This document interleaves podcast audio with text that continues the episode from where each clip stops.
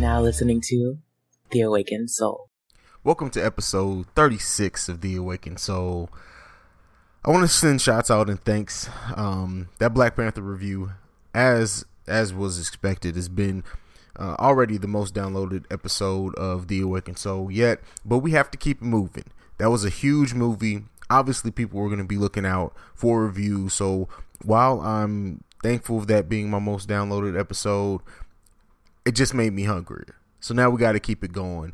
Um, this episode of The Awakened Soul is going to be just a little different. There's no out of the mind of Haize segment. Um, I'm not even going to be talking too long now because I have two of my favorite podcasters with me. That is the Andrew Bello, who you've seen and or heard here a lot, and also Billy Ray Valentine from the Infinite Fringe podcast. He has been on the podcast before. But this time it's a little bit more in his wheelhouse. I think we talked music before. We get into a little bit of everything on the on this episode of The Awakened Soul. So this one's going to be a little bit different. Uh, Bello and Billy Ray are joining me on all three segments of the podcast today. Um, so while this is going to be different, I want to ask that you all open your minds and your hearts to actually be able to take some of this in it, it's some heavy content. We do mix it in with some fun. We do have a retrospective of Prince's career. We're also talking about symbolism in comic book movies that kind of spins into a conversation about um, it being in just film in general and hidden messages being there. We also end the podcast on a conspiracy theory that Billy Ray Valentine brought for the listeners of The Awakened Soul, bringing some of that flavor over from the Infinite Fringe. So like I said, this episode is going to be a little bit different. It's going to be a little fun. May piss some people off, but you know, oh well. That's what we do here at the Awakened Soul. So let's get into some intro music. A little bit different, as I said this week, and I'll see you guys on the other side of that. And me, Bello, and BRV will be bringing some flavor to you. Oh, baby, I like it raw. Yeah, baby, I like it raw. Oh, baby, I like it raw. Yeah, baby, I like it raw. Shimmy, shimmy, y'all, shimmy, yeah, shimmy, yeah. Give me the mic so I can take it away. Ladies and gentlemen, listeners of The Awakened Soul, we got a special podcast to bring you this week. And it's special just for me because it's two of my favorite people, especially in the podcast world, are on this episode. And they're going to be throughout this whole episode with me in all the segments. We have the voice that makes the ladies moist, the constant and consistent contributor to the Awakened Soul. We got the Andrew Bello in the building. What's going on, Andrew? Not too much, man. Ha- happy to be back as always with, in this particular instance, my three favorite podcasters. And no, folks, you're you're you're not mistaken. I'm including myself in the group. But uh, CEO, always always happy to be here on the Awakened Soul, and we brought a good friend along with us, who I'm always happy to hear from as well. Yes, and you you've you've gotten to hear from him a little bit more than me recently, and I'm a little bit jealous of that. But nonetheless, he is one of the best podcasters in the business, the host of The Infinite Fringe, and also The Locker Room. What is going on, Billy Ray Valentine? What's going on, man? You guys are incredibly kind to me. I swear. Uh, it is a pleasure to be on with you. Long time no speak. Uh, literally was just saying that about two minutes ago because it's the first time we've actually spoken in a while. We text uh, back and forth, but to speak is a different deal, man. Uh, people just don't do it anymore, including myself. Uh, so it is uh, an honor to be here with you, man. It's going to be fun. I'm looking forward to it. Bello, what's good? Same old Billy Ray. You know how it goes. Yeah, man.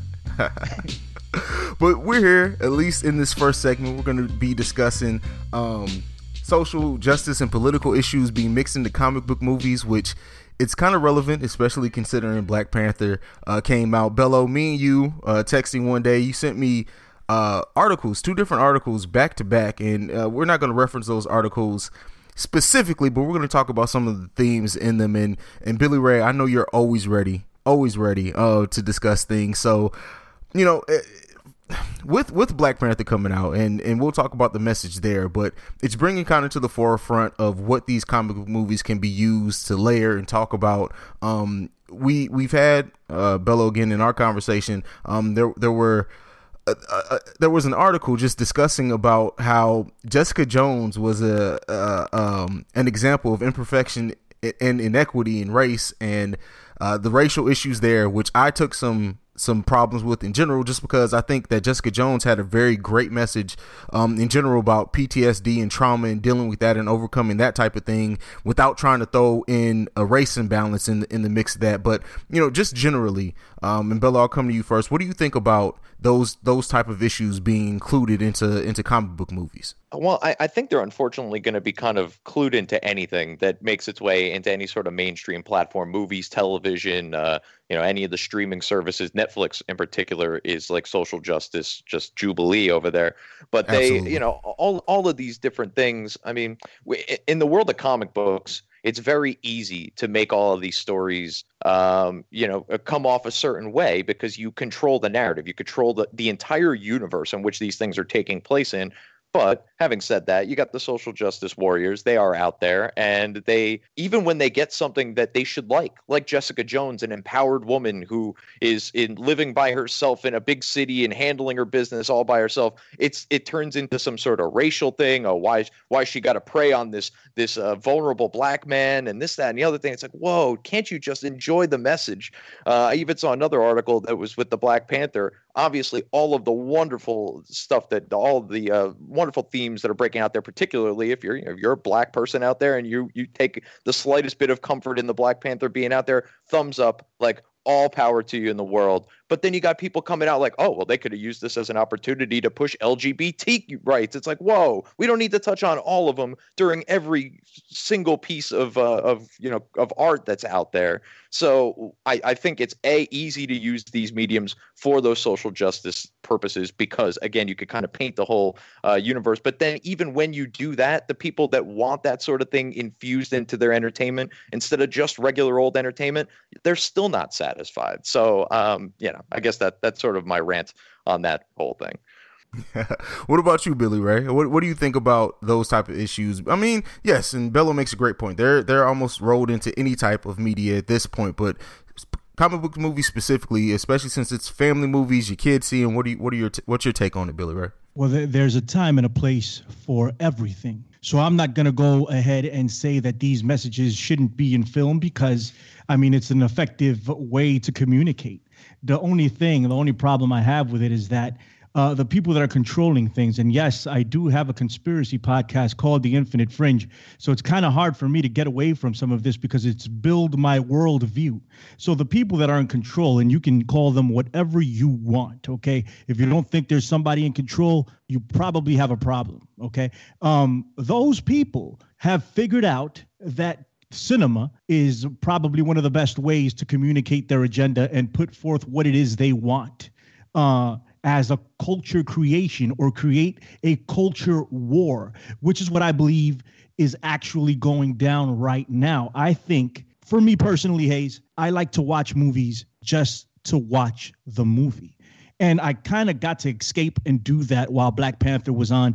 I caught it out in LA in uh, the Chinese theater. It was a thing for me. I had never been there. I never I had never been to the Chinese theater. So I, I got to just relax and watch the movie for what it was um, some people were trying to take that away from me. Uh, now, like we, we're talking about uh, LGBT. Why don't we put LGBT in movies? You know, people are clamoring that. Why didn't we use the Black Panther in order to push that agenda? There is a movement out there. I don't know if you guys are familiar, but uh, there's a movement out there that is, uh, you know, a petition is going around for the Joker to be gay now. They want the Joker to be gay. Um, they want Thor to be a woman, or Thor is actually a woman in the comic yeah, books the now. Comics. Yes. You know, um, they, you know, all this sort of stuff. Uh, uh, Spider Man, who just so happens to be my favorite uh, superhero, they wanted to, or they did, turn him black. I'm not sure. Um, and do I have an issue with that? Yeah, I have an issue with it. I, I want my black superheroes to be black and my white superheroes to be white and I, and it's not even an issue for a racist issue for me, a racial issue for me, I should say. It's a consistency issue for me, and it's a why does everything have to be racial issue for me? Um, and and they're pushing all types of agendas in all these movies. And without taking up too much time, uh, I will. I'm sure that throughout our conversation here, uh, I'll be able to sprinkle in some examples. I, I hope that was enough for you, Haize. Oh no, I mean you, you, don't worry about time. We got as much time as what we need. Um, So yeah, but I but just to piggyback off off of some of what you said, I I do agree. Like it, it gets to a point to where, um, it, like in comic books, you you have race and gender swapping all the time, and I guess that's fine to a point. Um, but when it's done just to be just to be done to say, look, we have a, a, a, a, female superhero now and not actually used properly, I have just as much issue with that as I would if there was not any woman super woman superhero. What do you think? This, you know, this is uh, for me or for Bello? Both. Either either one. You got either one of you guys could take. Take it, Billy. Right. All right, man. Yeah, I I have an issue when things are changed just for the sake of being changed. If a superhero is all right, let's let's take let's take uh, James Bond for instance. Uh, they want to make James Bond into a woman. Why? Why? what, what what is the goal there? Uh, Ghostbusters. They have an all women Ghostbusters. Why? what what what is what are we achieving by getting this done putting out more bad movies like i, I don't get it i don't get it and, and it's like a women empowerment uplift and i'm all for women empowerment okay that's not the way to achieve it you know like why are you taking things that are already established as as a brand you know a, a worldwide brand that people recognize and accept and love why are you taking these things and changing them to push your agenda the fact that you're pushing an agenda turns me off to it even more. Okay, and I, it's evident. Right? Why are you turning James Bond into a woman? Don't get it. I don't understand. Come up with a different character, a woman character that embodies what James Bond stands for. I don't think that works either, but you could go ahead and do that and I'll go watch it and hope for the best. But as far as changing things for the sake of changing them or changing things to put an agenda uh, forth, I'm not with it, man. Bello, what yeah, do you think? No, absolutely. And to kind of piggyback off of that, I think we've even talked about it here before. Haize, they want to do an all female Lord of the Flies movie. The I, I heard that. Yes. The entire movie is based on testosterone and masculinity. you can't just plug women in and just say, hey, look, this would be the exact same. But that's part of the agenda that the uh, ominous they that Billy Ray keeps referring to are trying to push is that there is no difference between the two genders when all you have to do is have met somebody from the opposite gender to know that's not true. I, but they want to push this like this is a this is a thing that if you are actually recognizing the difference between men and women, you're some kind of sexist. But these are the same people that will plug in a woman in a man's role or vice versa just for the sake of doing so and then tell you not to look at the gender. I, I it, it's contradictory because it's the premise is silly the message is silly and the fact that people are eating it up with a spoon is even sillier. Oh god yeah yeah, and, I mean, especially when you look at like uh, the example Billy Ray gave of, of, changing James James Bond into a woman. For example, it, it, you don't need to change that character in a woman. There was a movie called Salt with Angela, Angelina Jolie that was really good. She was a, a spy and, and all that, a double agent. You don't need to change James Bond into a woman to push uh, to to show that a woman can do those type of things. Like build a character that's meant to be a woman and add depth to it. You don't just have to go gender swapping just to say, "Hey, now James Bond is a woman." No, but that's what they'll do is that they'll they'll swap in um, I don't know, pick an actress, uh, Ashley Judd, she's a super liberal, so they'll throw her into these things. So now she's James Bond. And then the James Bond brand will will draw people to the theater and they'll say, "Look, a female starred movie, a, a female uh, spy movie did did X numbers." It's like, no, James Bond still did those numbers, whether or not a woman was playing the role. Whereas Salt was a perfectly fine movie, but probably didn't run anywhere near the the box office numbers that a James Bond movie would make. And so it's a push to and, and you know, I'm coming off as as anti-woman and I'm sure by now most of your listeners know that is not the case, but for anybody who's new, like I'm all full-blown egalitarian, like women and men should have the same amount of rights and I think they do currently. And which is why when i when i see people pushing these sorts of agendas it drives me completely crazy. Women you, you no one's oppressing you. You make up more than 50% of the population. We're not trying to oppress you. As a matter of fact a lot of you have way more power over things than we do because you control us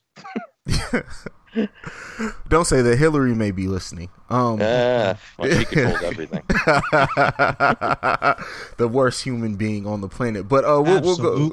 Man, oh God, I just fucking I hate Hillary Clinton. Um, but to, to get back, uh, well, eh, before we move on and, and get back into kind of the message of Black Panther, is there anything left on this topic? Either one of you guys want to say before we move on? I want to make sure everyone gets everything they want off. No, I think we're pretty good. Well, I, I don't want to speak for you, Bello, but uh, I, I think we can move on to ba- Black Panther and show examples of this in Black Panther of agenda pushing because it does exist. Uh, in the movies. I, I, trust everybody in the world has seen this movie already. So I don't think we'll be spoiling anything for anyone. We'll just be analyzing it. If you haven't seen it, uh, go watch it. Yeah, and, w- yeah. and once you do see it, definitely check out the Awakened Souls review of Black Panther, um, episode 34. But we, we will talk, not really a review, but we'll talk about some of the themes and the messages in Black Panther. And I kind of pointed out on a review that uh, the the women characters in in, in Black Panther were, were much more um, capable fighters. Uh, well, formid- formid- formidable fighters than than Black Panther. But to talk about some of the themes in it, um, the whole co- colonialism, um, separating yourself uh, uh, from the world, and kind of inverse of now there's this country in Africa that can go out and help or dominate the other countries rather than um, the the inverse of that of, of, of what's happened. Uh, Bello, I'll come to you first on this one. What did you think about the messages um, in Black Panther and, and, some that you got out of it, and then also we'll talk about how how social media is pushing just certain aspects of it as well. Yeah, absolutely. I mean, I'll stay with the, the, the, colonialism type aspects to it up until like the very, very end of the movie where T'Challa ultimately declares that they are going to come out and spread their their their technology and their culture throughout the world and try to help and make things good. Like up until that point, uh, Wakanda basically was all of the evil things that people like to paint our, our current American uh, immigration system as. They were isolationists, they were nationalists, they wanted to maintain their culture by not letting outsiders in, and it became like obviously one of, if not the most powerful and wonderful places in all of the world within the MCU. But um, you know, obviously the end, that whole speech, you know damn well I was triggered by T'Challa ah, saying, yes. Know, only fools build barriers when they could be building bridges. And yes, that was the whole thing is that T'Challa, the wise warrior prince uh, turned king, is now uh, spreading the wealth. And, and, and instead of being an isolationist nationalist like his father and previous Black Panthers and Wakandan kings had been, uh, he's going to, uh, he's going to, like I said, spread their culture and, and come out of the shadows, if you will, uh, based on some of the trailers that I've seen for Infinity War, that doesn't end very well. So let's keep that in mind. But neither here, n- neither here nor there at the moment. Um, but then I also got one other big theme from this uh, was that apparently women are right about everything. I can totally buy the whole women warrior thing. It's happened before in movies. It's happened in reality. Women can can achieve great things, as great, if not greater, than any man that they come in count, contact with. Uh, again, full blown egalitarian over here. Uh, but nonetheless, the whole message towards the end with T'Challa making that decision really stems from his love interest who was otherwise going to leave Wakanda uh, because she was so desperate to help other people outside, and ultimately she convinces him, whether by by word or just by sheer emotion, and he goes ahead and, and pulls the trigger on uh, on opening things up in the Wakandan borders. So, um, you know, I guess I guess the the big messages were, uh, you know, anti-nationalist, anti-isolationist, as well as women are right about everything. Oh man! Well, once you get married, I think you'll uh, kind of understand that a little bit differently, Bello. I'm coming to you, come to you, Billy Ray. What do you What do you think about all that?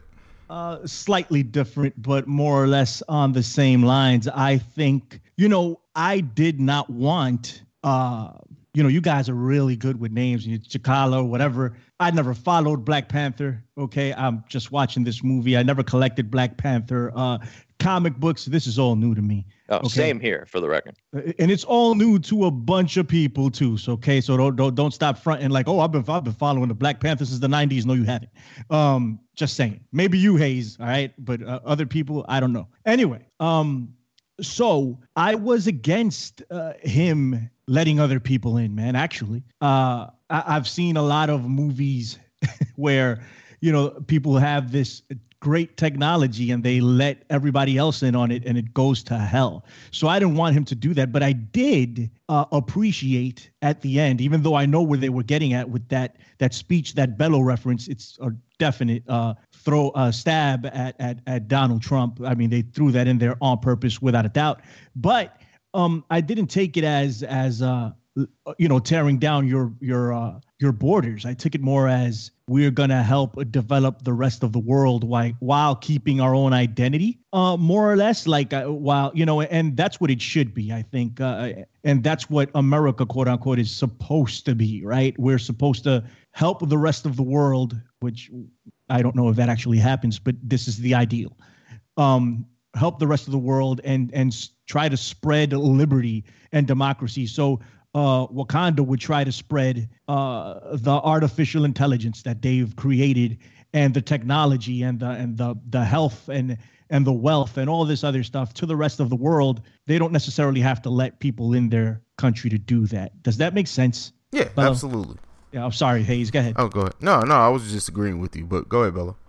No, no, it, it makes total sense. I think it's more, you know, it, it's clearly a metaphor of some degree. I don't I don't think people are going to just suddenly from all corners of the world start living in Wakanda, but it's just the fact that they had cut themselves off. They had this great society that would have sustained itself forever. And now, in a sense, they are sort of putting themselves in jeopardy by exposing themselves to the world. The rest of the world's going to figure out very quickly that they have all of this technology, they have all these weapons, they have the world's most powerful uh, substance or world's hardest metal and all that kind of stuff. And while, yes, the starving children of India are going to benefit from this, so will the people uh, that are out there trying to cause harm in the world, as well as, you know, like the ISISes of the world are now going to try to be getting into Wakanda and getting some hands on some vibranium. And that's going to create a whole lot of other problems for other people in other parts of the world. Not to say that that's a direct correlation to America, but at the end of the day, I think T'Chaka and the previous kings certainly had something going here where they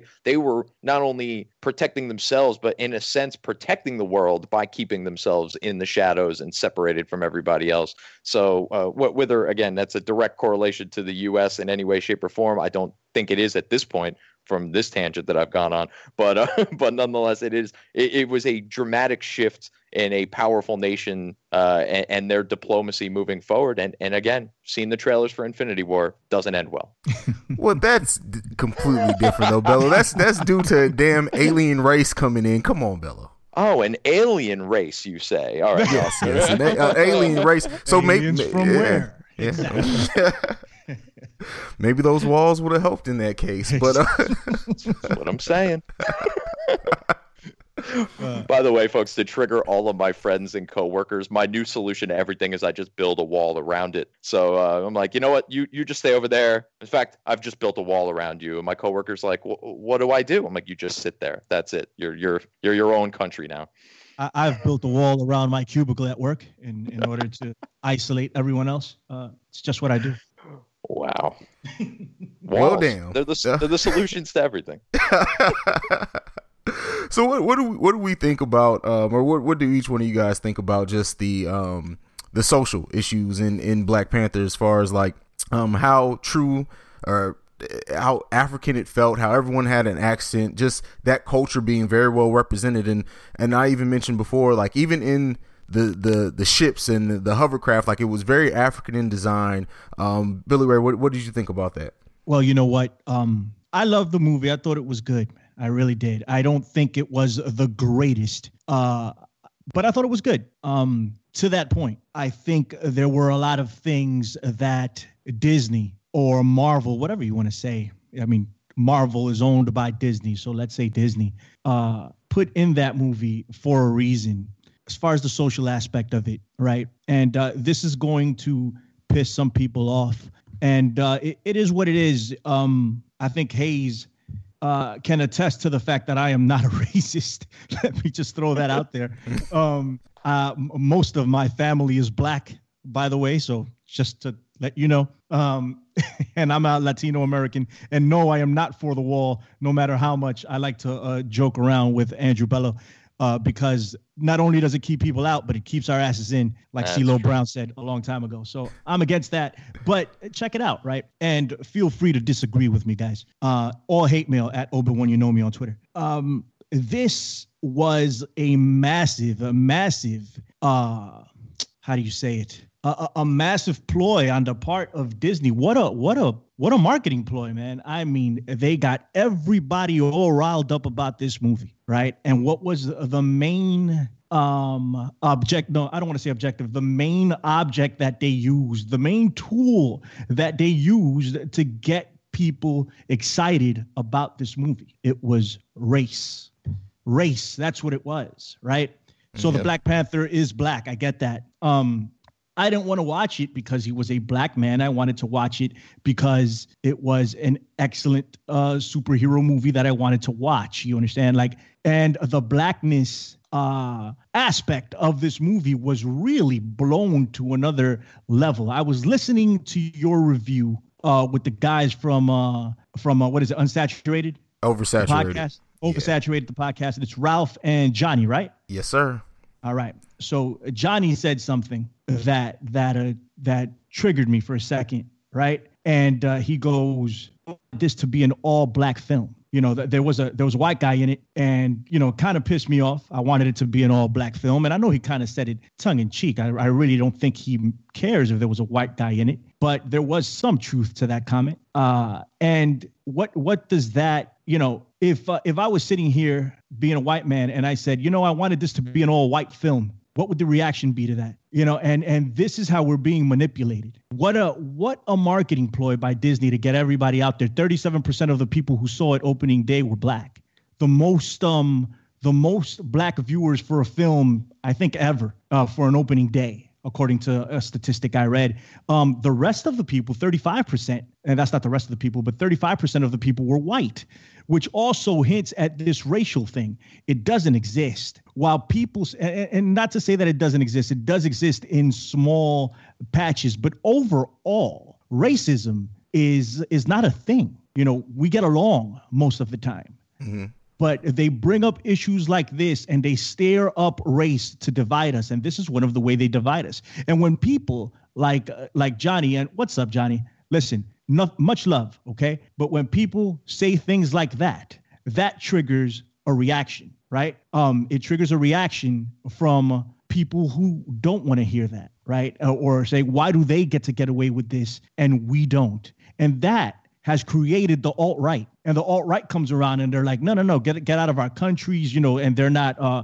pro black, they want to be pro white, and then black people turn around and they're that's racist, and then we have a problem. And this is what this movie has done. It has it has while it's uplift uplifted uh, black people in a lot of ways, uh, it's actually done more damage than it has um, done good, in my opinion, because it's it's digging a deeper wedge into race relations in this country, which, in all actuality, on the day to day are fine, but on the media, in, in the media's eyes, they are not fine. We have the Colin Kaepernick issue. We had um, kneeling for the national anthem, police brutality, all this other stuff. And it's really been, they highlight the negatives and don't talk about the positives. And that's what, in a, in a lot of ways, what they've done with this movie. And just, just, just one of the social aspects that they hit. We'll get into another one later. That's what I'm thinking. Haize, am I off base? No, no, I, I, I can completely understand. It's like, uh, and people don't get, don't realize it, like how the race thing, it kind of settles, and then it's always a catalyst to stir it up. Some of that is meant positively, some of it's not, but I, I definitely agree with you there. I 100% agree with you. Thank you. Come on, Bello.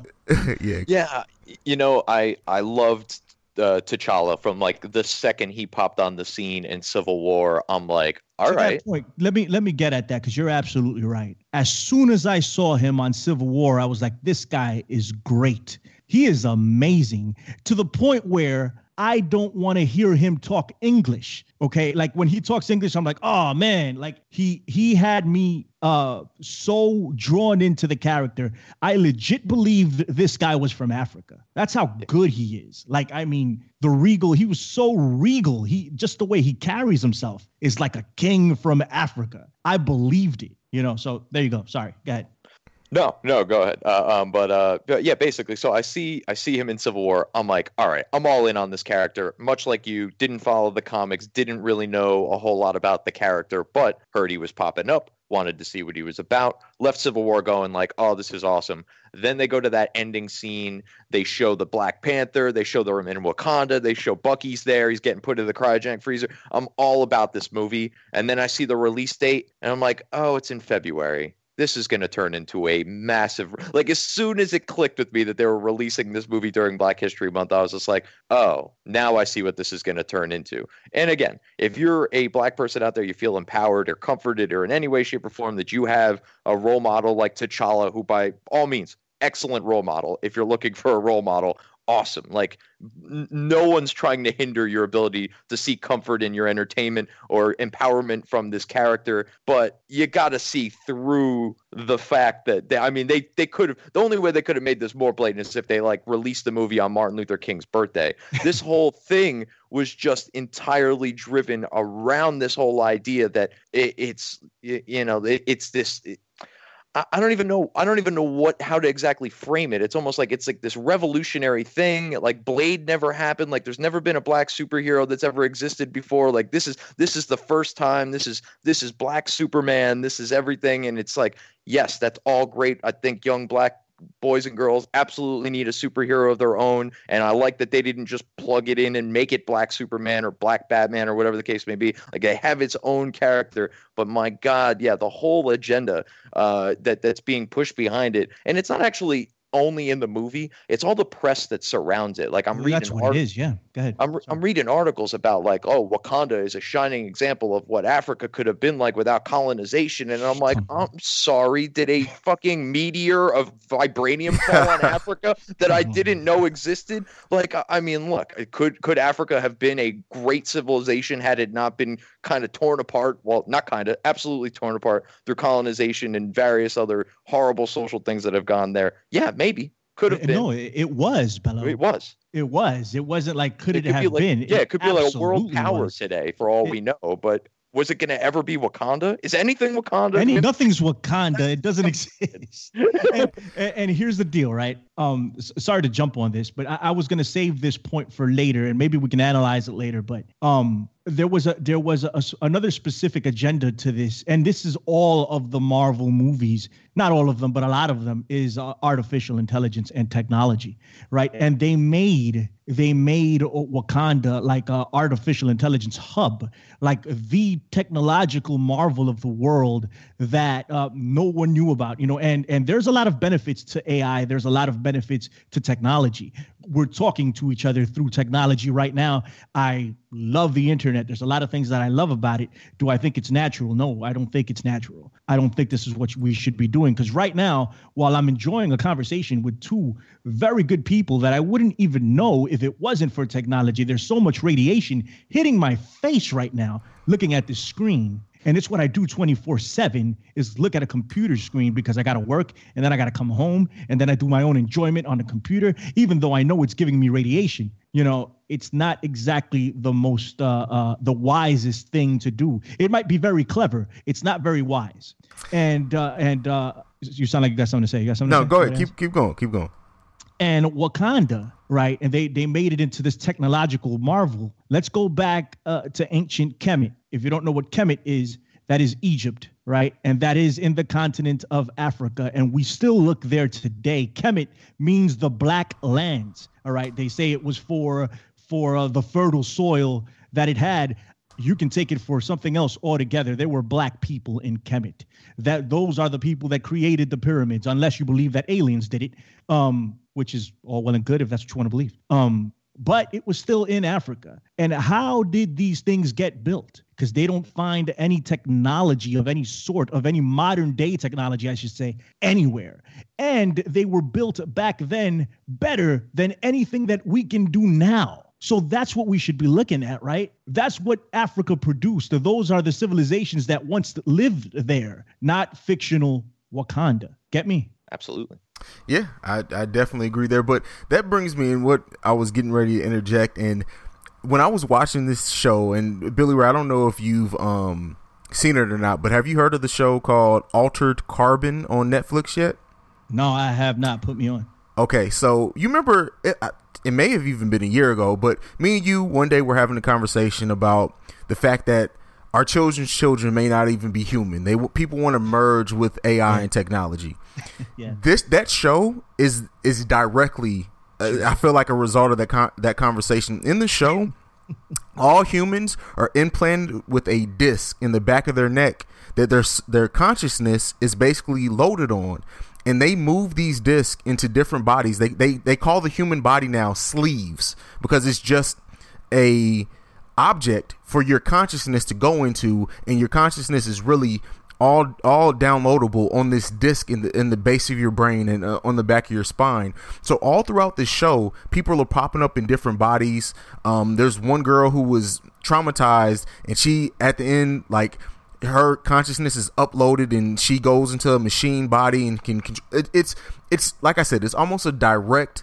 I feel like a direct result of this conversation me you had not so long ago. So once you do get to see it, me I'm gonna have to invite you back so we can talk about it because it, it just brought back home that it, that episode of Infinite Fringe when you, when you were talking about people wanting to merge with technology, and it's honestly kind of scary because you know, and you've pointed this out enough times on your show when when you start seeing TV shows like that and and they're popping up and you start seeing artificial intelligence everywhere, I feel like it may be trying to get us used to this idea so that when they introduce it maybe 100 years from now it's not that foreign of a concept. It's it's definitely definitely scary. And, and you told me a, a, a long time ago i was in the rabbit hole. I may never come out. And it's crazy because it's, it's definitely coming true now. Yeah once you get in you never come out. I'm sorry Haize. I didn't mean for that to happen.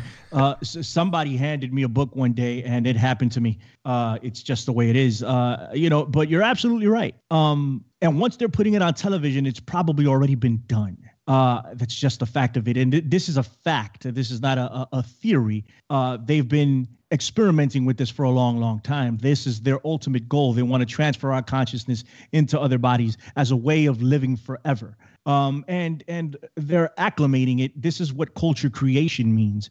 Uh, they put it out in a movie, and we are like, wow, wouldn't it be cool to be Iron Man? Or wow, wouldn't it be cool to be the Black Panther? Look what he can do. And he's pretty much merged with a machine. I mean, we pretty much mer- we're merged with machines now. We all have uh, smartphones and we all have computers. We all have, well, the smartphone is or or uh, Apple Watch or these smart watches that are attached to us, and we walk with them. You know, so it's pretty much that already. But they're going to graduate to have them inside of us. And when we see a movie like Black Panther and we see him doing the things that he does, it's amazing and it's awesome. And I want to do that, and you want to do that, and your kids want to do it, and at one point we're gonna be able to do that, but at what cost? And that's my thing. Yeah, we. I feel like we talked a lot, Bello. Anything you have you have to say on, on kind of what me and uh, mainly Billy Ray kind of just unloaded. sorry, I apologize. no, you're fine.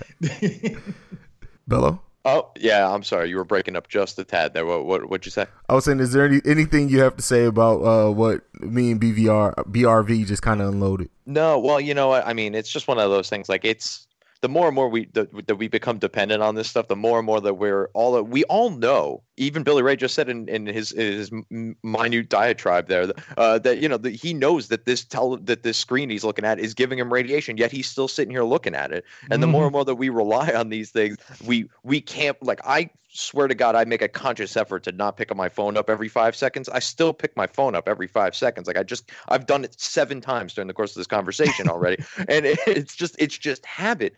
Um, but having said that, like it's, it's one of those things that we, I think, collectively as a society, need to just not, whether or not we are able to implement those actions in actually restricting our technology, we can never actually let it leave our minds. Like for instance, I will never own an Alexa. I will never own an Alexa, folks. If you ever come to my house and you see an Alexa, I've been taken over, and that is not me. That is a clone. I will never, ever, ever own an Alexa because I don't want those things in my house listening to me, whether I'm doing anything that's worth listening to or not. I still think we live in America. I want my damn freedom, and I don't want Jeff Bezos listening in on my conversations. Okay, so that it's just one of those things that you you got to make some sort of conscious effort to detach yourself from it. Be in touch with your humanity. Like we are human, we are flawed, and that is part of the wonder that is existence. Um, uh, we don't need the, the technology to fill in every little gap. And then to kind of hop on the, the little bit of the predictive programming, like I said, Netflix is essentially some sort of just cesspool of predictive programming. They've got that Will Smith movie where we're living amongst aliens.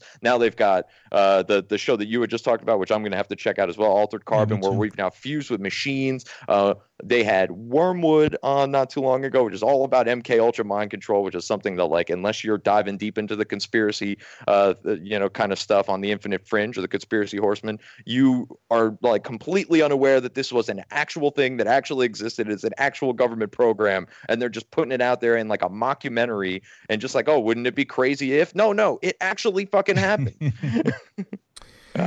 yeah, it's a it's a dark, dark world we, we we live in, people, and I just this is the awakening. So I hope that uh you know for those that that tuned out once we get got too far, I hope you guys come back and you guys will wake up eventually. But for those who stayed, just be prepared. I'm sure there's going to be even more even more that's going to wow you and uh, kind of shock you over the course of this podcast. But, um, fellas, anything left to say on the messaging before we get ready to take a brief break and then come back and talk about something a little bit more fun? Well, I will say this, and I'll be quick um, about Black Panther. They did reference the astral plane on several occasions, and that was back to the spirituality of mankind, which I think is the right way to go and uh, they did that, but then they overshadowed it a lot with the AI, with artificial intelligence. But uh, let's remember what we can do as as a as a as a race, and I mean a human race.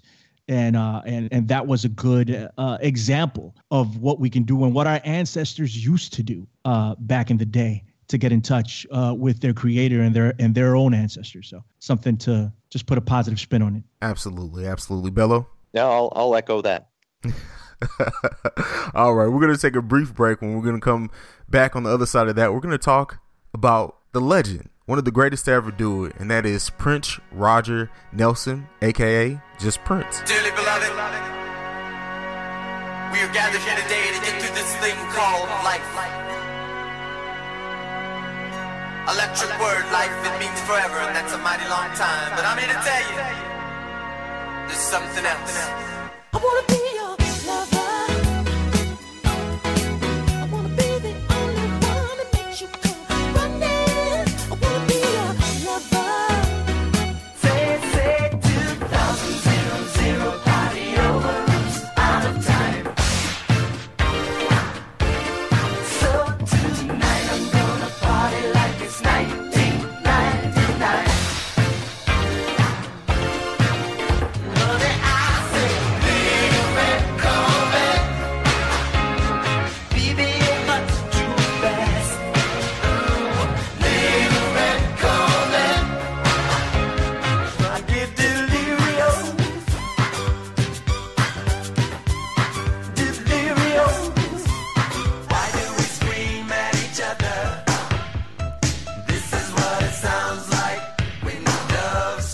right, ladies and gentlemen, we are back with a special cipher segment, but this isn't one where we're going against each other or anything. As I said, we're here to talk about the legendary Prince. Um, fellas, I don't know. Well, Bello, me and you briefly talked about uh, you and and how you were going to prepare for this segment. Uh, so I'm going to come to you first on this one, just right out the gate. What's your favorite Prince song? My favorite Prince song, uh, it's probably Eh, no, it's Get Off. Get Off is, is probably my favorite Prince song. That beat is just so cool. The fucking flute or whatever is going on there, all that kind of stuff. Uh, admittedly, when I first got into Prince, I knew, I don't know, not even a handful of songs. But then I had a buddy that I was working with at the time was obsessed and would constantly put mostly like the greatest hits and all that kind of stuff on the jukebox at the work uh, at the at the place that we were working and then ultimately kind of took the deep dive. Hadn't really taken it in a while, but when you told me that we were going to start talking about it here, my God, I just the last week, nothing but Prince. I've worked myself through no less than 10 albums, and that's not even scratching the surface, but that's just in the last week. And uh, yeah, Get Off, probably my favorite Prince song. Fair enough. What about you, B, uh, Billy Ray? There's too many, you know, yeah. to, to actually pick one. But if I had a gun to my head, I would have to say Little Red Corvette. And I know it's uh it's either that or kiss and both of those are are classics you know so they were like you know m- maybe i should have dug into the crate but those are my favorites what a beautifully written song little red corvette is It's just a gorgeous, gorgeous song. Um, I love the entire Purple Rain album. So everything on there is great. If you want to dig into the crates, uh, fill you up. I love it. Uh, sexy motherfucker. Um, Yes. Okay, you asked me for one, so I'm just gonna give you Little Red Corvette, but I can go all day, man. I know. Yeah, it's definitely one of those things where you can just keep going. Little Red- Corvette is definitely definitely up there. Kiss as well as you mentioned. Um, so just off the to, to try to uh, suggest one that hasn't already been said. Um, let's go crazy. I don't know if that. I don't know because that Yes. that was before, well before I was born. But I just there's something about that song that I love. I don't know how big it got, if it was one of his biggest singles or not. But let's go crazy One of the was biggest amazing. songs of all time. Oh, brother. was it? Come Is on. it? I, I honestly, yeah, yeah. So, and my mom wasn't a big Prince fan. I got into Prince completely on accident. So, um, just my story and how I got into Prince. My mom was, like I said, was not a big Prince fan, and that's how I got introduced to a lot of the old music was through my mom. But one day I was riding in the car. My uncle picked me up from school. Was randomly in town and decided to pick me up from school uh, early.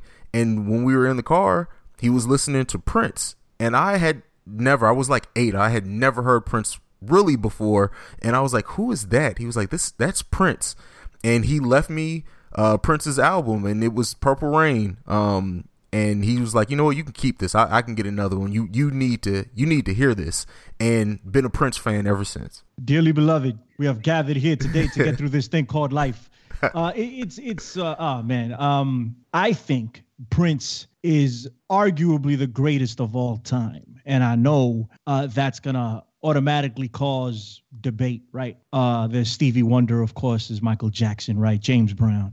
Um, but uh, Prince is just ah, to to get all the elements together in one. He was an excellent dancer, or like a ridiculous dancer. He was a ridiculous guitar player, a ridiculous songwriter. He had a he had a um a flair for melody. He knew how to put together a song. Uh, and and classic songwriter. Like what I mean, what else? Like who embodies that now? And to have the longevity that he did, who does that? You know. So anyway, go ahead. No, no. I mean, I, I completely agree with you. And you know, with with Prince, um, we'll talk his debut album for you, 1978, I believe, which wasn't really a huge hit. Um, but I mean, to to and we'll we'll be all day if we go step by step through the, through the life of Prince. But I definitely wanted to mention just because you you said longevity, his first album came out in, in 1978, and he released music all the way until when was his last? Was it 2000 and like seven? He was still releasing music. Oh, think, more uh, recently than that. More Yeah, recently up, than that. up until close to his death, he had an album. That's crazy. Just and there's crazy. like no less than half a dozen in the vault that'll be coming out post mortem as well. So oh yeah, absolutely. he may be gone, but we are far from hearing all of Prince's music. So uh, I mean, and and w- w- and I'm sure just by us talking about this, we'll touch on, on a couple of topics that I that I sent you. But um, Prince, I I I love him. Every it seems like everyone here on this panel loves him. Almost everyone loves Prince. But do you guys consider him to have as big of a cultural impact uh, uh, as like a Michael Jackson? Uh, Billy Ray, I'll come to you first since I know you're a huge Prince fan. Um, do do you see him at, as that same level as Michael Jackson? Not personally, but as far as like the, the way the world views him. when when um when Purple Rain came out, I think I was three years old. Um, and I was telling Bello earlier this week, uh, my mom got me a few albums. My mom and my aunt, actually, who happens to be sitting in my living room right now. Um, my aunt actually took me to see the Purple Rain movie. I had no business seeing that movie as a kid, but she took me to see it. anyway, um, and uh, so two out of the four or five albums that I had was, of course, uh, Purple Rain, and uh, then I got Thriller. I don't know which one I got first. I can't remember. I knew I had them both at some point. And um, ah, man, uh, yeah, at the time it was who's better, Prince or Michael Jackson. You know, if if we want to relate it to professional wrestling, uh, Bret Hart or Shawn Michaels or Hulk Hogan and the Ultimate Warrior, or you know, it was it was Prince and Michael Jackson. Is he on a level of a Michael Jackson? I think a lot of people consider him on the level of a Michael Jackson, but overall, I think Michael Jackson gets the nod, right? He's like considered the greatest of all time, while Prince is considered one of the greatest of all time. So that's the difference there. Um, I would take Prince over Mike personally, but I think Mike is considered the greatest of all time. Yeah, yeah. And do you do you think that has anything to do with the fact that we kind of saw Michael, well, not us, because I, I wasn't born, but just the in in public, he was in the public eye from a kid until his death. Do you think that that's part of why people attach themselves maybe more to Michael Jackson? Yeah, I think that, and the fact that um, you know, Mike was a pop artist for almost forever. He had songs written for him a lot. Uh, he performed them great, you know, and, and he did do a lot of his own stuff also, but uh, Prince was different. Prince was he wasn't trying to be that. Prince was trying to do whatever he wanted to do, and he wanted to own his own music, and he wanted to have his own feel, and he wanted, you know, he he wanted to be who he wanted to be. Mike, I think, was guided into a position uh, to be the greatest of all time, and of course, he had the talent to do that. But um, he was more pop. It had more appeal to the masses than a lot of the later Prince albums, or even like uh, even with the Diamonds and Pearls. You know, it wasn't a ta- it wasn't, and that's I only res- reference that album because of Get Off and to relate it to Bello. Even with that album, it just wasn't super mainstream. It's kind of different. He always went kind of against the grain or trying to do something that was Prince ish. Mike was very pop. He was very, very fan friendly. Does that make sense? Yeah, completely. I completely completely agree with you there. Bello, what are your thoughts here, man? Yeah, no, I, I think you were on to something there, Billy Ray. I mean, to me, and I'm I'm I'm I'm probably going to offend a few Michael Jackson fans, but it's like to me, he was far more the performer, and Prince was the musician. Like Absolutely. Prince, you could take Prince's sheet music and put it up against like anybody's that's ever written music ever. Uh, the guy from all of the stuff that I just listened to in the last week covers any genre of music you could possibly even fathom is somewhere woven into some Prince track, even if it existed before whatever we call that genre now. Uh, there is there is rap, there is rock, there is you know pop, there's jazz, there's classical, and it's just all interwoven everything some albums are like entirely one genre some you know from track to track it completely jumps uh, what would essentially be you know decades, if not centuries, of of music uh, from from one track to the other. And he very much, if you were to like ask somebody at the end of the '90s, uh, you know, who's who's like who's the best, they'd be like, there'd be people out there just because of her record sales, be like, oh, Britney Spears is the greatest, but clearly she's not the greatest musician that has ever existed. Uh, the same way, you know, like a Katy Perry sells a ton of records today, but I don't think anybody by any means would take her music over I don't know, say like a Kendrick Lamar, or somebody who's more of like an artist in their in in the way that they perform things. Um, so yeah, I think Michael Michael inherently because he is poppy and because pop music is really designed for the masses, and in some ways, without insulting anybody, again, it's just sort of dumbed down music, which is you know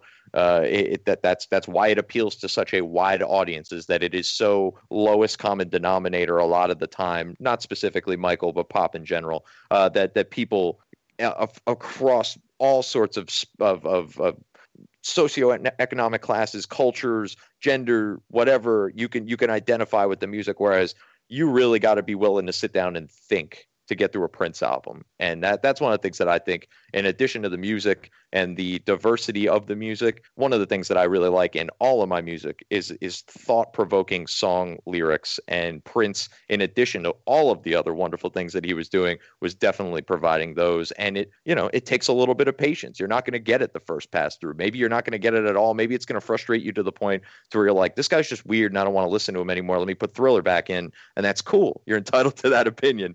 But uh, yeah, to me, Prince far more the great musician, where Michael being the far greater performer. I guess if you were to equate it that way.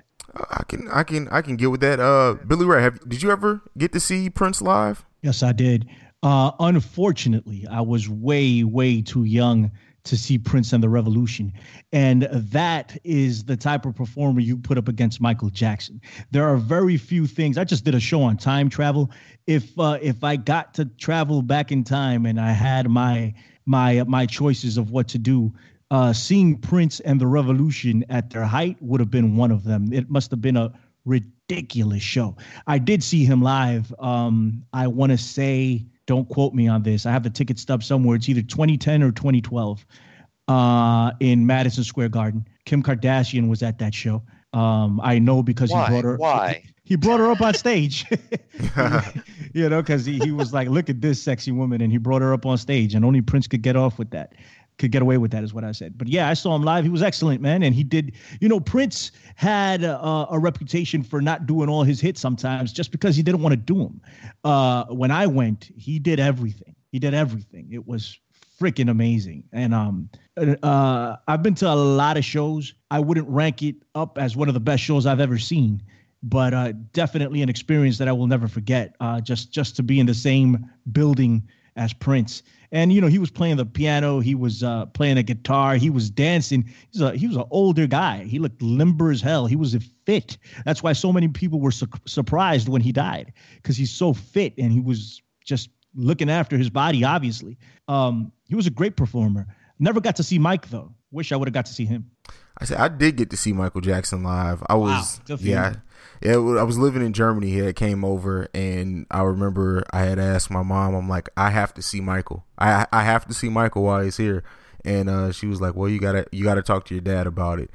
And my dad was like, uh, Okay, you want to go see Michael? So what are you willing to do to get to go see it? I'm like, well, What do you want me to do? He was like, I'll tell you if you can go. We'll we'll see how bad you want it. So me being me, I literally was cleaning the whole house every day. There was not anything my mom had to do besides cook because I cleaned everything from top to bottom, everything. And finally, well, he, he did give me the tickets. And when he got them, he was like, Really? All I wanted you to do was wash my car. Hey man, you just reminded me of a conversation that you and I had um, on on this podcast actually when we talked about Wu Tang. I don't know what your sister had to do to get you that. I don't remember exactly, but it seems as if uh, they manipulated you to do a lot of things for, so, to get the music you wanted. Oh, I th- my dad is a master of manipulation. um, that's that's my whole family. Like we're we're we're, we're taught the the art of mental warfare very early. Um, so yeah,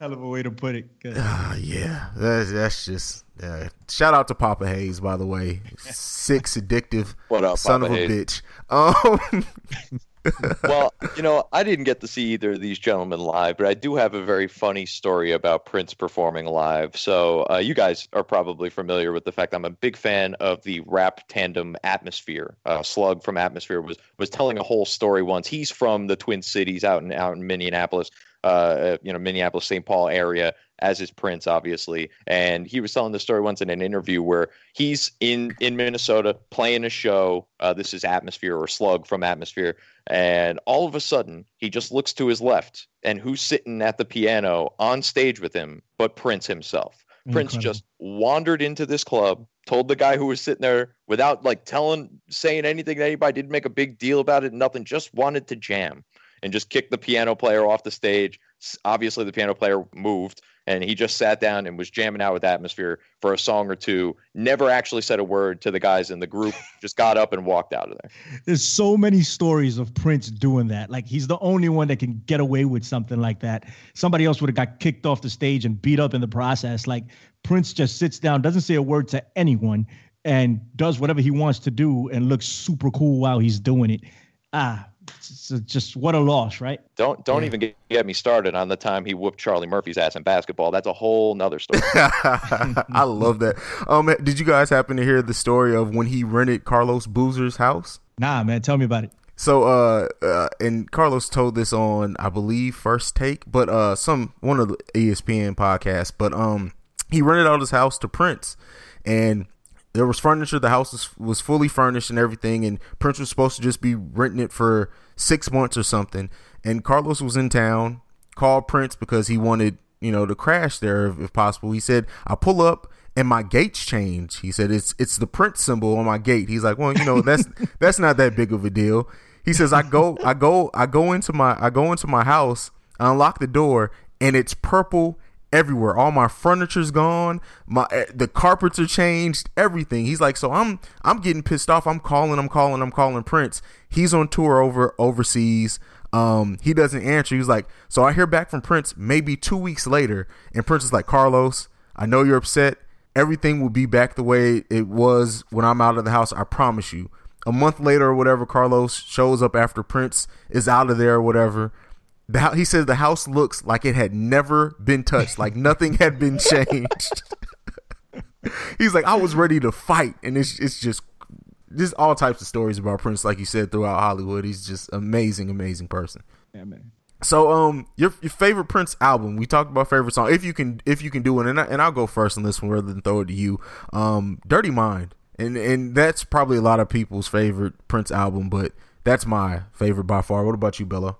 Yeah, I was listening to it. I mean, you can't go wrong with Purple Rain. Uh, but uh, I, I, have to say, after after doing a couple passes through Diamonds and Diamonds and Pearls from top to bottom, in addition, in fact, the Get Off's one of my favorites. But just that whole middle chunk of that album is just like kick ass, like everything about it. And that's another one of those albums where it, it, it's a little bit maybe more on the mainstream poppy side, but still like from track to track, you're jumping genres. It's all over the place. You got it. Just uh, w- one of the things that he does particularly well, as if he doesn't do everything particularly well, is lay out an album. I think that's almost a lost art in and of itself these days. Is that like you you don't get that full, you know, like track one to track 12. You got to listen through it all the way through. And almost all of his albums really felt like you, you, you have to start at the beginning, work your way through it. It's not one of those like hunt and peck on iTunes and pick a handful of songs out. Uh, but Diamonds and Pearls probably my favorite. Uh, but Purple Rain, like right behind it.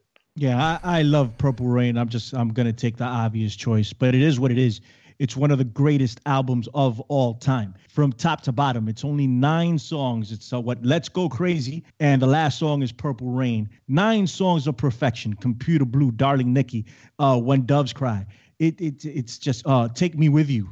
Uh, there, you'll be hard pressed to find an album uh, by anyone that's this good. And the only album that you can put up against with that, in my opinion, is um Thriller. That's another like masterful, yeah. masterful album. And uh they're obvious choices, but they're obvious choices for a reason. They're that good. So th- there's not a lot of albums that you can take out and listen to the whole thing from beginning to end. Even if you like the artist, there's one song that you just don't want to listen to. Rage Against the Machine is my favorite band of all time. I think their first album is one of the greatest albums ever made. There's a song that I skip every time. Uh, I just can't listen to it. You know, and, and it's it's hard for it's hard for me to to find. First off, albums don't even exist anymore. It's like Bello said, you go and stream whatever whatever it is you want.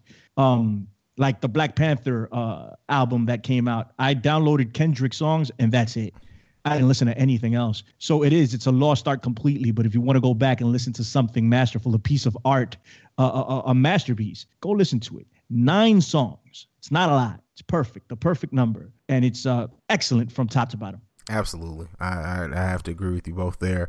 Um, if there was anyone, anyone who's listening to this who's on the younger side, um, and if you had to suggest three Prince songs to them, uh, Billy Ray, I'm asking you this because you're you're probably the biggest Prince fan on this panel right now. What would be those three Prince songs?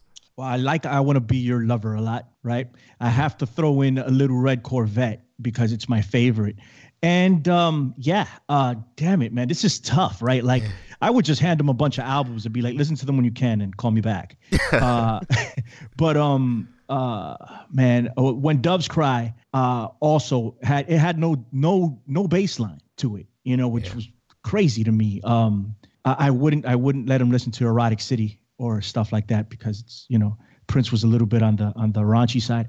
Um but but yeah like I, if i had to pick i would pick um kiss is another one. Did i mention kiss? No. Love that track yeah, it's an excellent, excellent track, man. These are these are classic songs that they probably already know, but those would be the three. And if I mentioned a fourth, those would be the fourth. Yeah, yeah, and and and I want to, and I know this is kind of moving away from just the tracks, but yeah, definitely check out those tracks. Anyone who's not familiar with Prince, but let's not, I because I, I, wanted to mention, let's not forget that Prince did the Batman soundtrack, which was yep. huge at that time. And you know, I didn't like it. I didn't like it. Really? still don't. Yeah.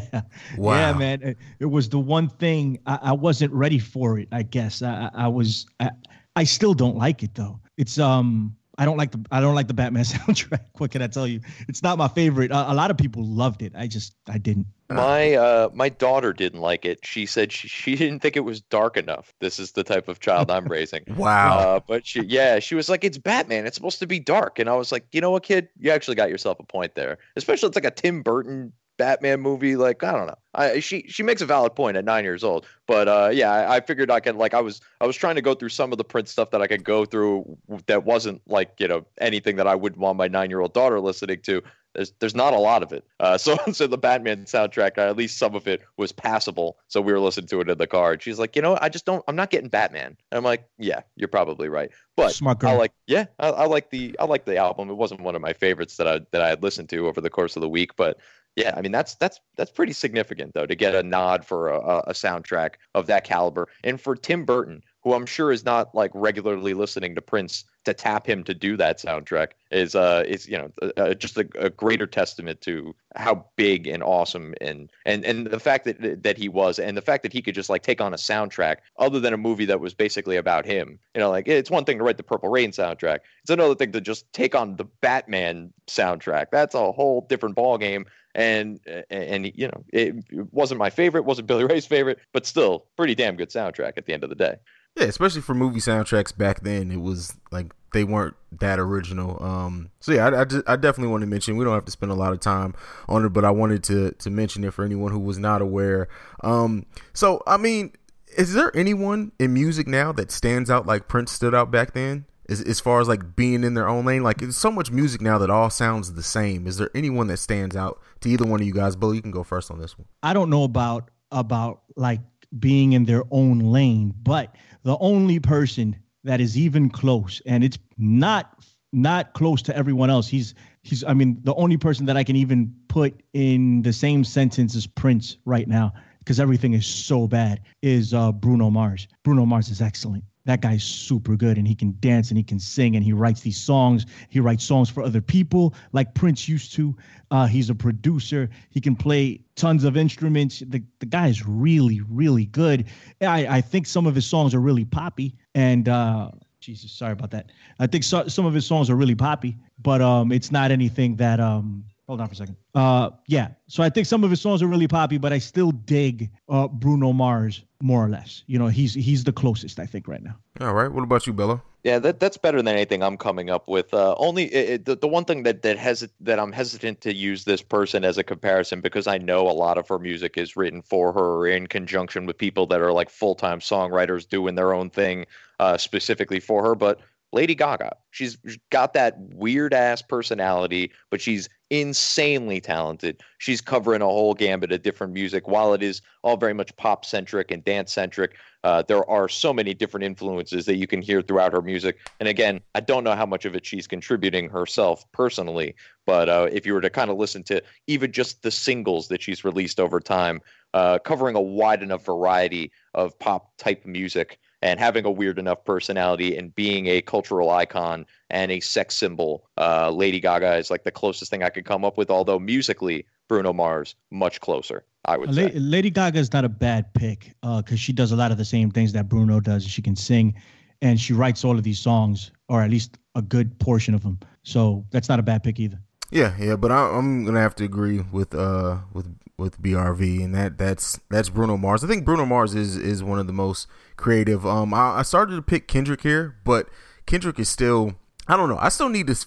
I need one more album from Kendrick, like a, a completely like unique. I, I think in, in in rap he's definitely different and kind of stands out, but I don't know. There, I still feel like at times that Kendrick kind of holds back a little bit. Do, do, you either one of you guys agree with that? As much as I love Kendrick, and, and this is I get a lot of blowback for this. I was I was supposed to go see him uh, this weekend or last weekend, I should say, and uh, didn't work out. I was pretty pissed off about it because I've never seen Kendrick live. Um, but uh, as much as I love Kendrick, I, I don't think uh, he's anywhere close to Prince. And um, I only say that because the level of musicianship has completely fallen off. And while while Kendrick is a rapper and a poet, he's not a musician. Uh, n- not that I know of, anyway. Correct me out there if I'm wrong, but uh, he's not producing these tracks either. Like uh, somebody's Good producing point. the track and he he sings over the. I mean, and he raps over them.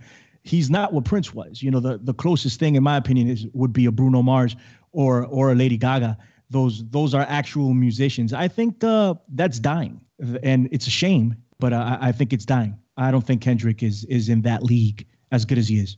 I can agree with that wholeheartedly. So just to to finish up, go ahead, Bello. No, yeah, I was just gonna say in terms of Kendrick, I think the one thing I really want from him, and it's almost gonna sound silly. It's like it's like he's gonna take a step back. I want that bullshit poppy, go out there, you know, just just lay out just the most bullshit bubblegum rap music you could possibly do. Because my one huge criticism of Kendrick is that he he's too artsy. He's so like you really got to be in the mood to sit down and listen to a Kendrick album. And I'm like, man, I just want that. Like, fuck it, it's 70 degrees out. I got the windows down, and I don't even want to have to think about this right now. I want that Kendrick album. That's what that's what I'm hoping comes somewhere down the pike.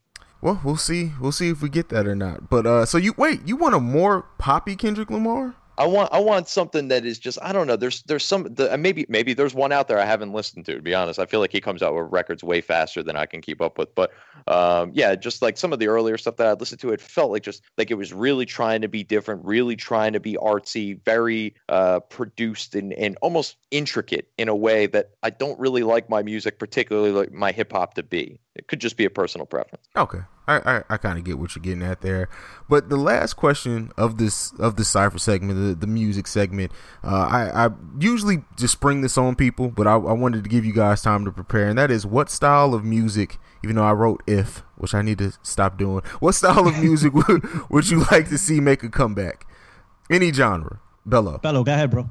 Um, I, I only because you wrote it there, and as soon as I saw it, it it just stuck with me. As like, man, I would kill for an old school good rock album again. like the the, the littlest bits of of things that I get that are even close in the last ten to fifteen years, like I fall in love with. Like there's a, and, and these are terrible examples because they're not really even true to what I'm talking about. Like I'm, I need like a Led Zeppelin two album again. Like I need a band to just come out with just nine tracks of just rip roaring drum solos, guitar solos, 20 minute solos, like this, that, and the other thing. Like I, I want like true rock music again, but even like the littlest things that I've gotten. Uh, uh, Gaslight Anthem is a band that I like. I, I think I recommended them, them to you when we first started talking Haize. Uh, they kind of have like this modern day Bruce Springsteen thing going on. And in retrospect, it's a good album. Don't get me wrong. If you like that, you know, like they're that from kind of music. uh, they're from Jersey too. I think I think they are. They may have had something to do with it. Uh, but yeah, just uh, I, I'm inherently Jersey biased, whatever the case may be. I'm just I'm a Jersey boy. What can I say? Um, but yeah, they they had like a just a great album, and it and it called back to some of that great rock music that I wanted, and it's not there. But because it was even remotely close or teasing it, like I that that CD played in my car for two years, like without me taking it out. Um, so so that and then just like I don't know, man. The the the Foo Fighters, the U2s, like if you watch the Grammys every year, it's the same rock musicians every year. And Imagine Dragons, I'm sorry, folks, it's not rock and roll to me. Like it's just not. I need I need something with a little bit more grit, a little bit more blues influence, something I can picture Slash jamming out to, like that kind of deal. We don't get that anymore. Bring it back. All right, what about you, Billy Ray? I gotta agree with Bello. I've done a lot of uh, agreeing with Bello here, but I I can't pick anything else other than rock and roll music. Rock and roll music is dead. It is dead right now. Um, can it be revived? Maybe. Um, I highly doubt it. Uh, I like Imagine Dragons, at least some songs, but I gotta agree with you, man. That's pop music. It's not rock. Uh, I miss the rawness of rock and roll music. There's nothing like it. If you go to a rock um show, there is absolutely nothing like it. Go see Rage Against the Machine and Rage Against the Machine. Well, you can't go see them now because they hate each other. But uh, uh, Rage Against the Machine is half uh, hip hop, half rock. Tom Morello is one of the greatest guitar players of all time. Go see that band, one of the rawest live bands ever at the drive-in. Incredible. Oh yeah, oh God, like that's great. man, those those those guys would destroy a stage. That was a show. And uh, let's keep it more mainstream. Metallica, which is still around. Go see Metallica while you can. ACDC, I heard ripped it at Coachella uh, not too long ago. And and these bands, these are 50, 60 year old guys. Uh, rock is dead. We still have Muse. That's all. You know, of or or maybe uh, what is it? A Perfect Circle will come out from time to time.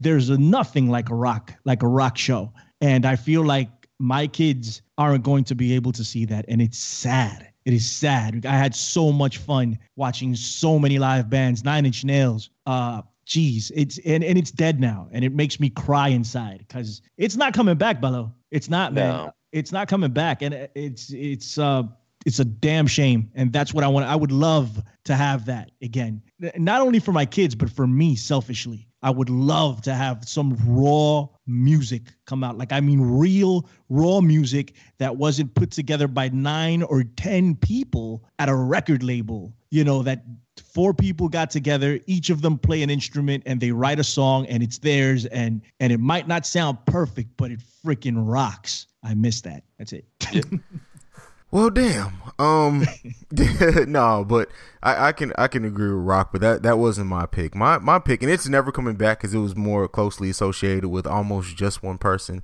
and that's psychedelic funk, George Clinton type music. Like I I love love that type. You were music. just you were just trashing George Clinton on the red zone I know. like four I weeks know. ago. I know. I know. I'm a conflicted man, Andrew Bello. It's not his fault he's a Clinton. It's a different thing. I won't say what's I would Um, I would donate to that Clinton Foundation though. That's Yeah, you got to donate to that one. Hillary Clinton, fuck no. Uh, yeah, she's the worst human being ever in history. Um, anything left on this before we end this segment? give Chelsea time. oh, I'm sorry. On this segment, no, no. I think we're good. All right, we're gonna take another brief break. On the on the other side of that, we're gonna get into uh, Billy Ray Valentine, the Mr. Conspiracy Theory himself, is gonna give us a conspiracy theory we should all look further into.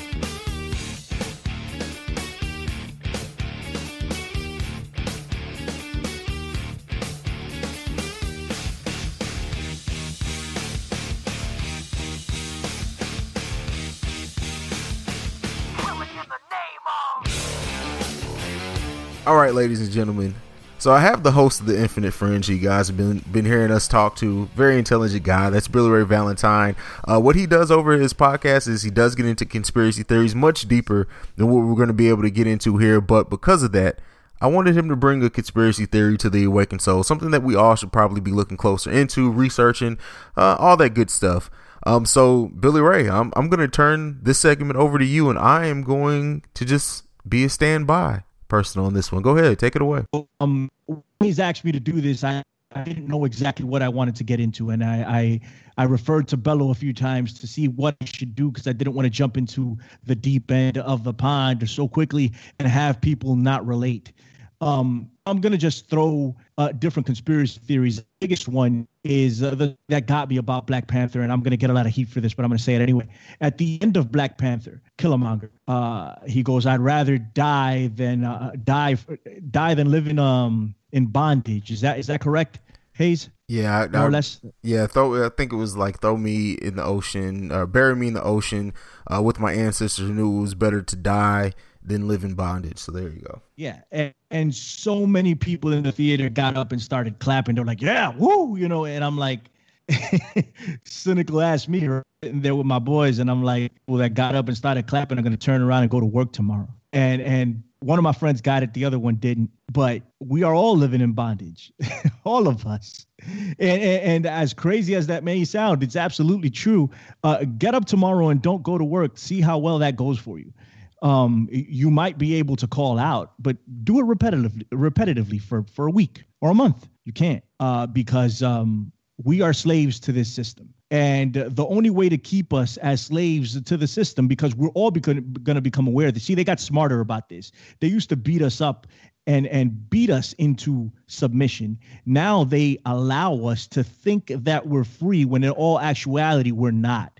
And by they, it's the elite. They are the people that are controlling things. And uh, we're going to keep it at a base level and talk about money. So we, we can relate it to one another. That's what it's about. These people will have you work your tail off until you're 60, 70 years old and they can't use you anymore. Bullshit. Not even 60, 70. Now it's like 50. They fire you and that's it. You have nothing left to go to. You have to find another job. We are the only species on the planet Earth that works to survive. And I mean, works like have a job. The only species on the planet Earth. It is not natural. Does that make sense to you guys? We're not supposed to be working, but yet we are. We are slaves in our own lives. Everything that goes down is made to happen. They make us slaves, and we are willing participants in the slavery. It is the biggest con ever in the history of mankind. Just saying.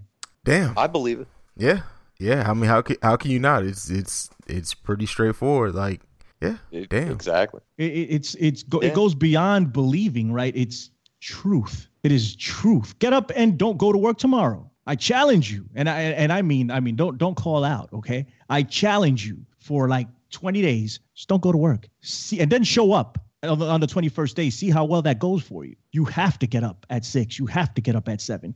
Don't take your kids to school. How about that? Don't do that. Don't take your kids to school for for I don't know for a month. They're gonna be knocking at your door asap. Where's your kid? Right? Because they want your kid's mind from the beginning. Why don't you get to take care of your kids anymore? You ever thought about something like that? All right. Why don't you have dominance uh, or authority over your own body? They want you to vaccinate yourself and to vaccinate your kids. And they tell you that you have to do this in order to survive, in order to get into school, in order to get into college. You have to do these things. Does that sound like freedom to you? it's not. You know, so either you're you're being very honest with yourself or you can be in denial. But this is not a matter of opinion. This is fact. Is there a way out of the slavery? Yeah, you got to be super ultra rich. And I don't mean a CEO. Not not not, not knock on you, Haize.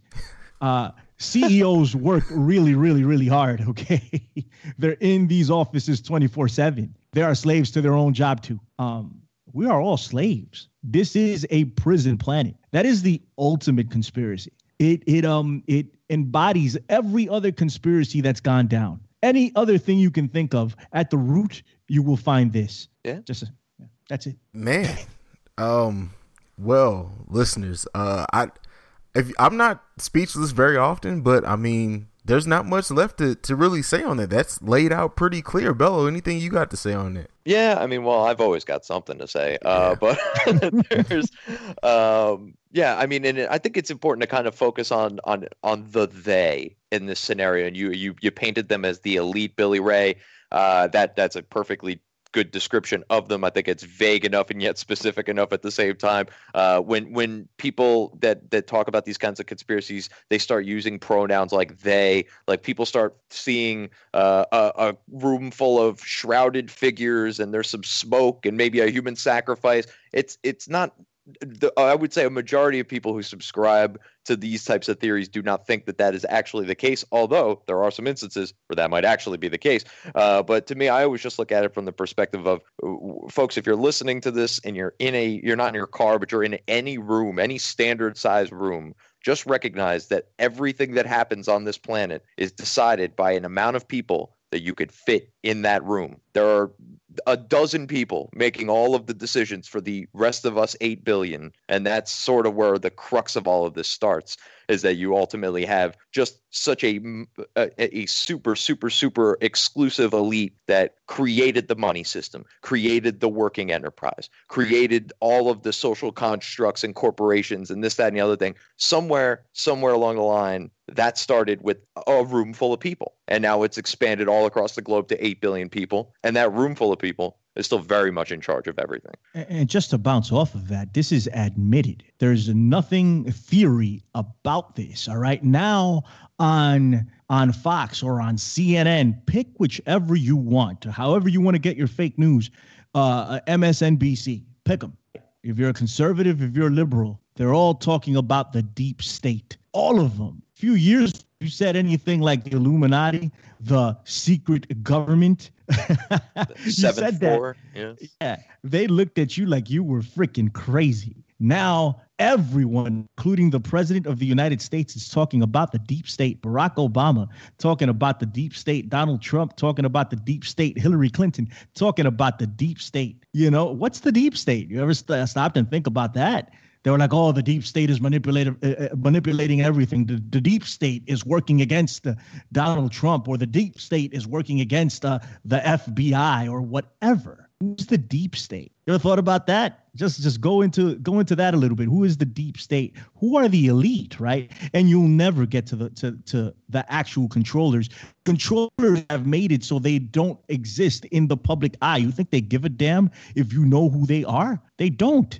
They don't want to. They don't want you to know who they are. They don't care. You know, they, they'll they'll march out Hillary Clinton out there or George Bush or or even what is it, George Soros or a guy like um, who's this piece of filth that was um uh, what is it in uh, in a Fortune mag next to Jay Z, a philanthropist. I forget his name. Whatever. Go look at that. Um, I forget his name, dude. I, I don't know. I'm drawing a freaking blank. He's always eating ice cream. Bello, I need help. Oh, um, Um, ah, Whatever. always eating ice cream. Yeah, he is. He's always eating ice cream. Anyway, this dude, um, these people is what I mean. Uh, those are the people that are the henchmen in reality. They they really don't have the control, but they have the money. Uh, Bill Gates is another one. You know, Bill Gates is a real piece of crap. Um, he he wants to vaccinate the whole third world, but yet his kids um, are on a different um, a vaccination schedule than everyone else, if they're even vaccinated at all. You know, but but but he wants to force uh, uh, vaccinations on everyone. You know, and, and he admitted if you guys really want to get into some fringy crap, and it's not even fringy because most of the world knows about it already, and if you don't, you should. Go Google Bill Gates talks about uh, eliminating most of the population on Earth. He said it. He admitted this. Okay, It's saying that through vaccinations we will eliminate uh, uh, uh, a lot of uh, the population on Earth. We will decrease the population by X percent. I forget what kind of percentage he gave. This was his words. Okay, this is what they want ultimately. Um, eh, th- the, these are the people. These are the elite that control things, and uh, we're not a part of that club. We're not. And like Bello said, uh, some people think that it's like Illuminati, right? With the with the um the smoke in the background and the cloaks, and you know what? There is an em- element of that. You talk about child sacrifice; it's all over the place now. All right, it's all over the place now. This is what this is what these people do. And why do people believe in conspiracy theories? Right? Let's take this uh, Parkland shooting real quick, which um you know, and I struggle with this one because you know kids died. God bless them. You know, there are some people that think that no one died in these things. I I am not of that camp but there are some people that believe that. But why do they believe in conspiracy theories? You find reports of multiple shooters in that school. Kids that went to that school said more than one, two, three, at least four of these kids said there is, there were more multiple shooters in that school. I think the mainstream media reported that. Actually, they went out of their way not to report it the guy who broke the story had to tweet it out on Twitter because I don't know. I think it was CBS News, um, but um, whomever he worked for didn't put out the story. He did it himself, and that's when it started gaining traction. Or or uh, alternative news sites like Infowars or something like that. And I know people hate Infowars, but they do put out good information from time to time. Um, this kid went on and straight up said, "Yeah, there were multiple shooters, no doubt." This is why people believe in conspiracy theories because of reports like that that exist, and they are they aren't uh, analyzed by the mainstream or just brushed off. Like Ben Shapiro said that anybody who thinks uh, uh, that these kids, that any of these kids in Parkland are crisis actors, are disgusting human beings. Why do people think that people are crisis actors? Because they've been caught as crisis actors, not these kids in particular, but there's other instances in which, um, uh, uh, what is it? Scenarios have have involved the crisis actors. There, there's one company, what is it? Crowds on Demand. Go look that up. you can hire a crowd to do whatever it is you want them to do. All right, like and and the government uses crisis actors all the time. So it's not it's not something coming out of the blue. People uh that are I don't want to say informed. I don't know. People that are I, I don't know, in the know, informed. Take it however you want. I'm not trying to sound insulting here, but there's people, news junkies, there you go, that that are into this stuff and they see this stuff and they're like, wait a minute, that's the problem. And and uh, there there needs to be that. We need that in, in society to keep the government honest because the government is not honest with us. So we need to keep them honest. And that's what that's the role of the conspiracy analyst.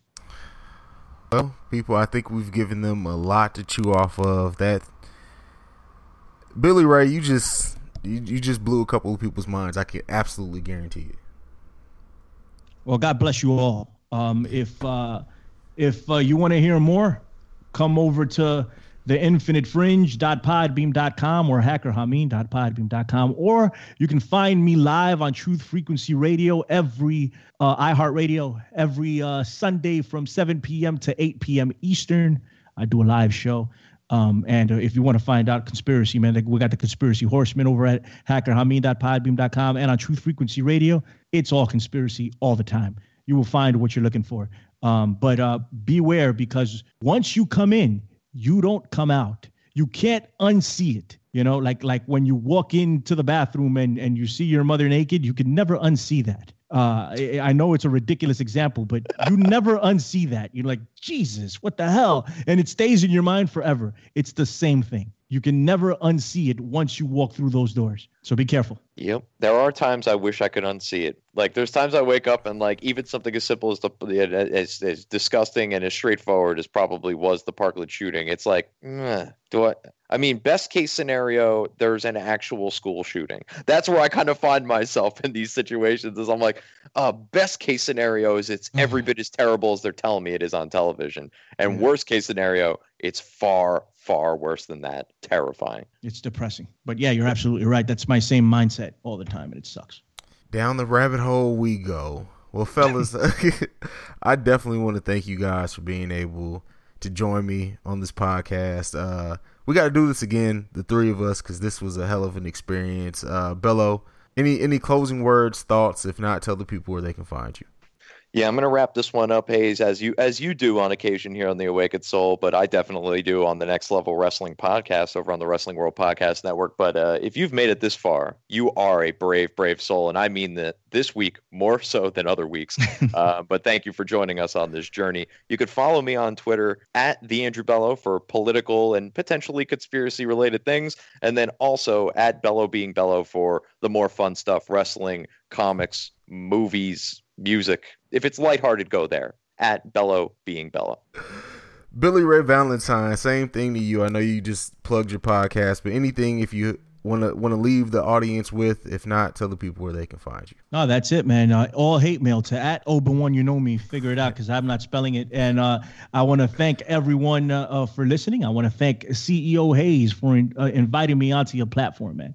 Um, you're doing your thing, and I I I, I see it and I'm happy for you. Uh, Andrew Bello's doing his thing. Everybody's doing their freaking thing. So I'm I'm very happy about that. And uh, hey, listen, I've been waiting to come on Soul for a bit.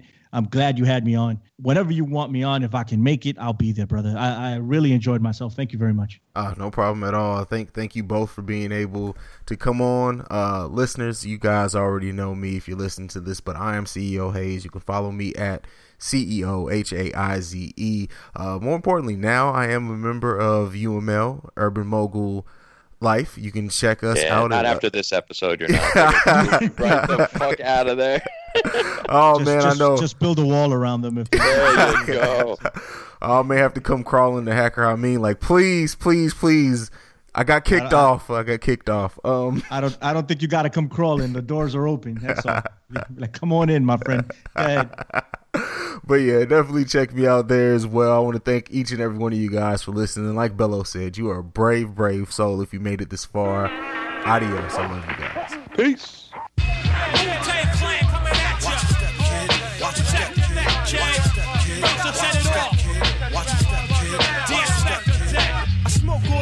Like smoking Joe Frazier, the Hellraiser, raising hell with the flavor, terrorize the jam like troops in Pakistan, swinging through your town like your neighborhood Spider-Man. So all uh, tick tock and keep ticking, when I get you flipping off the shit I'm kicking. The Lone Ranger, co-ed, danger, deep in the dark with the art to rip the charts apart. The vandal, too hot to handle your battle. You're saying goodbye like Tevin Campbell. Roughneck, Inspectah Deck's on the set. The rebel, I make more noise than heavy metal. The way I make the crowd go wild, sit back, relax, won't smile. Ray got it going on, pal. Call me the rap assassinator. Rhymes rugged and built like Schwarzenegger. And I'ma get mad deep like a threat. Blow up your project, then take all your assets. Cause I came to shake the frame in half with the thoughts that bomb. Shit like math. So if you wanna try to flip, yo, flip on the next man. Cause I'll grab the clip and hit you with 16 shots and more. I got going to war with the melting pot. It's the method man for short, Mr. Meth. Move it on your left. Ah, and set it off, get it off, let it off like a gat. I wanna break food, cop me back. Small change, they putting shame in the game. I take game and blow that nigga out the frame. And like fame, my fella live forever. Crossing over like they don't know no better. But I do. True, can I get a sue? Enough respect due to the 1-6 ooh. I mean, oh, yo, check out the flow like the Hudson or PCP when I'm dusting. Niggas off because I'm hot like sauce. The smoke from the lyrical blood make me. Uh, what grab my nut, get screwed. Ah, here comes my Shaolin style. True, B